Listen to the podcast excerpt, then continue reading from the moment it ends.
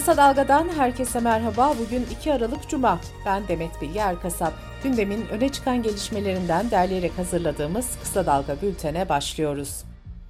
Milyonlarca çalışanı kapsayan Asgari Ücret Tespit Komisyonu'nun çalışma takvimi belirlendi. Buna göre ilk toplantı 7 Aralık'ta, ikinci toplantı 14 Aralık'ta yapılacak. Türk İş Başkanı Ergün Atalay şu açıklamayı yaptı. Arzu etmediğimiz bir rakam olursa o masada olmayacağız. Asgari ücret geçim ücreti oldu. Asgari ücret arttı diye işçi çıkaranlar oluyor, onun önüne de geçmek lazım. İşvereni temsilen masada olan TİSK Başkanı Özgür Burak Akkol ise toplantı öncesinde bir açıklama yaptı.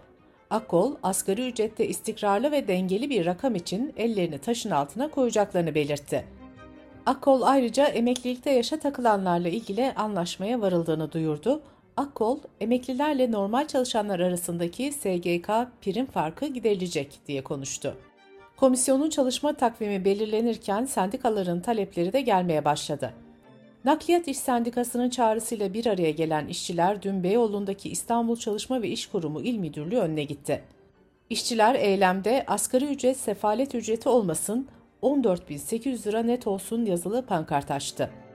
Dün gün içinde de iktidardan da açıklama geldi. AKP Genel Başkan Vekili Numan Kurtulmuş, vatandaşımızın alım gücünü artıracak bir artış olacağını düşünüyorum, dedi.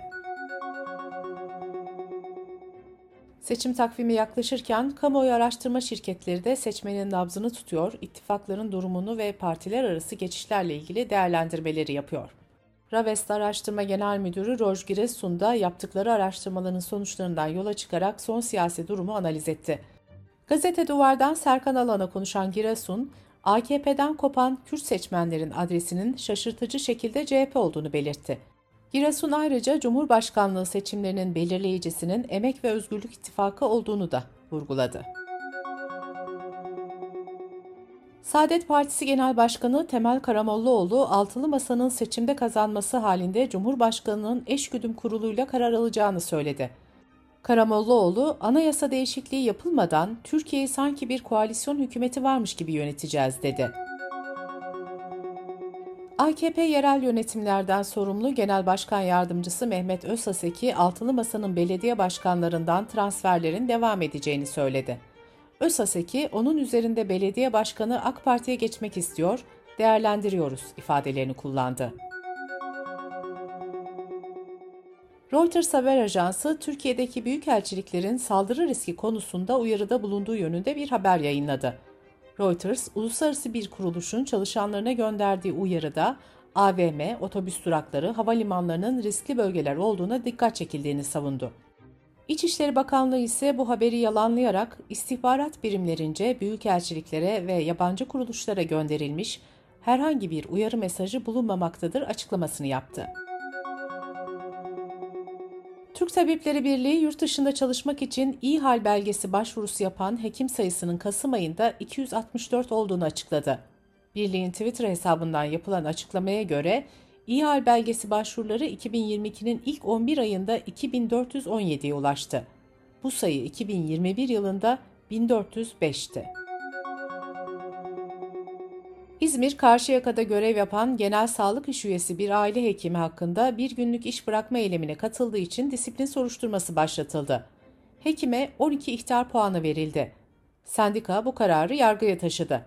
İzmir 5. İdare Mahkemesi de cezayı iptal etti. Mahkemenin kararında şu ifadeler yer aldı. Kamu görevlerinin toplantı, gösteri ve iş bırakma eylemlerine katılmalarında demokratik bir toplumda herhangi bir sakınca bulunmadığı açıktır. Kış aylarının gelmesiyle birlikte kalıcı yaz saati uygulaması yüzünden sabah karanlığı yeniden gündemde. Özellikle çocukların karanlıkta okula gitmesi çok eleştiriliyor. CHP lideri Kemal Kılıçdaroğlu da geçen gün karanlıkta video çekmiş ve bu sistemin bir trajedi olduğunu söylemişti. CHP milletvekili Sibel Özdemir'in bütçe görüşmelerinde kalıcı yaz saatiyle ilgili sorusuna Enerji ve Tabi Kaynaklar Bakanı Fatih Dönmez yanıt verdi. Uygulamayı savunan Bakan Dönmez, saat değişimlerinin getirdiği kaygı, stres, depresyon gibi olumsuzlukların sabit saat uygulamasında daha az yaşanacağı ortaya konulmuştur dedi. Öğrenci Seçme ve Yerleştirme Merkezi'nin bu yılki sınav ücretleri eleştiri konusu oldu. Üniversite sınav ücreti 230 ila 340 lira arasında değişebiliyor. KPSS için 130 lira yatırmak gerekirken ALES için 185 lira alınıyor.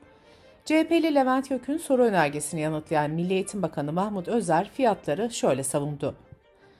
Sınav başvuru ücretlerinin daha düşük belirlenmesi sınav güvenliği, görevli sayısı, soru oluşturma ve bilişim teknolojileri kapsamında kısıtlamayı getirecektir. Bu durum sınavların sıhhatini ve güvenliğini ciddi anlamda olumsuz etkileyecektir.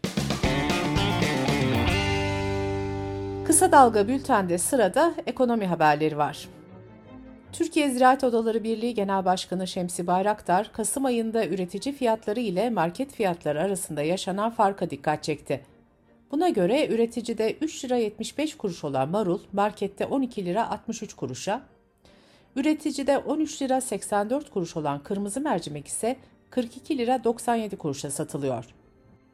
Üreticide 5 lira olan elmanın fiyatı ise markette 15 liraya çıkıyor.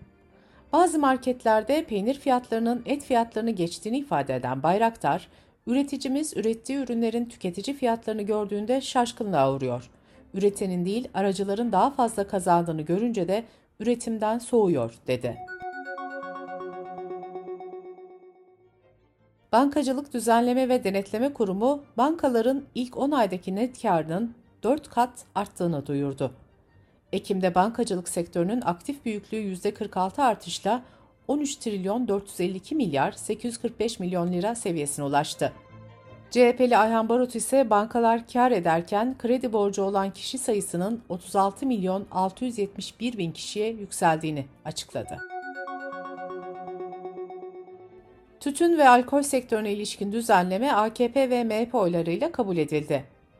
Buna göre ürün izleme sistemine müdahale edenlere 3 yıldan 8 yıla kadar hapis cezası verilecek. Tarım ve Orman Bakanlığı 1 Ocak 2024'ten itibaren faaliyet izinleri ve yetki belgesi başvuruları için 50 milyon liraya kadar teminat isteyebilecek. Kaçak tütün satanlara 2 ila 5 yıl arasında hapis cezası verilecek. Kaçak sigaraya verilen hapis cezası ise 3 ila 6 yıl arasında olacak. Tarım ve Orman Bakanlığı fermente süt ürünlerinin etiketindeki köy, ev, geleneksel çiftlik ve %100 gibi ifadelerin yasaklandığını duyurdu. Yasağın gerekçesi haksız rekabet. Hükümet bir süredir zincir marketlerle ilgili sert söylemlerde bulunurken denetimler de sıkılaştırılıyor. Son olarak Cumhurbaşkanı Erdoğan zincir ve diğer marketlerle ilgili Fiyat İstikrar Komitesi'nin kurulduğunu açıklamıştı. MHP lideri Devlet Bahçeli ise bu marketlerin FETÖ bağlantılarının araştırılmasını istemişti. BİM İcra Kurulu üyesi Galip Aykaç ise İstanbul'da katıldığı bir etkinlikte iddialara yanıt vererek bu algı operasyonunuzun vatandaşta karşılığı yoktur dedi. Dış politika ve dünyadan gelişmelerle bültenimize devam ediyoruz. Reuters, IŞİD lideri Ebu Hasan el-Haşimi el-Kureyşi'nin öldürüldüğünü duyurdu. IŞİD, 2014 yılında Irak ve Suriye'deki bazı bölgeleri kontrol altına almıştı. Irak ordusu ve uluslararası güçlerin IŞİD'e karşı yürüttüğü mücadele sonucunda 2017 yılında IŞİD Irak'taki kontrolünü kaybetmişti. 2019'da ise Suriye'de IŞİD'e karşı zafer kazanılmıştı. Ancak uzmanlar her iki ülkede de IŞİD hücrelerinin hala aktif olduğunu belirtiyor. Birleşmiş Milletler 2023 yılında dünya genelindeki ihtiyaç sahiplerine yardım edilebilmesi için 51,5 milyar dolar toplanması gerektiğini duyurdu. Bu rakam BM'nin şu ana kadar talep ettiği en büyük bağış miktarı oldu. Almanya iş gücü göçünü kolaylaştırmak için Kanada gibi puan sistemini esas alacak. İş bulma potansiyeli olanlara fırsat kartı ile Almanya'ya gelerek iş arama fırsatı tanınacak. Yeni düzenlemeyle Almanya'ya gelmeden önce iş bulmuş olma şartı da kaldırılacak. Puanlama sisteminde diploma veya mesleki yeterliğin olması, en az 3 yıllık iş deneyimi, Almanya'da daha önce ikamet etmiş olmak ve 35 yaşın altında olmak belirleyici olacak.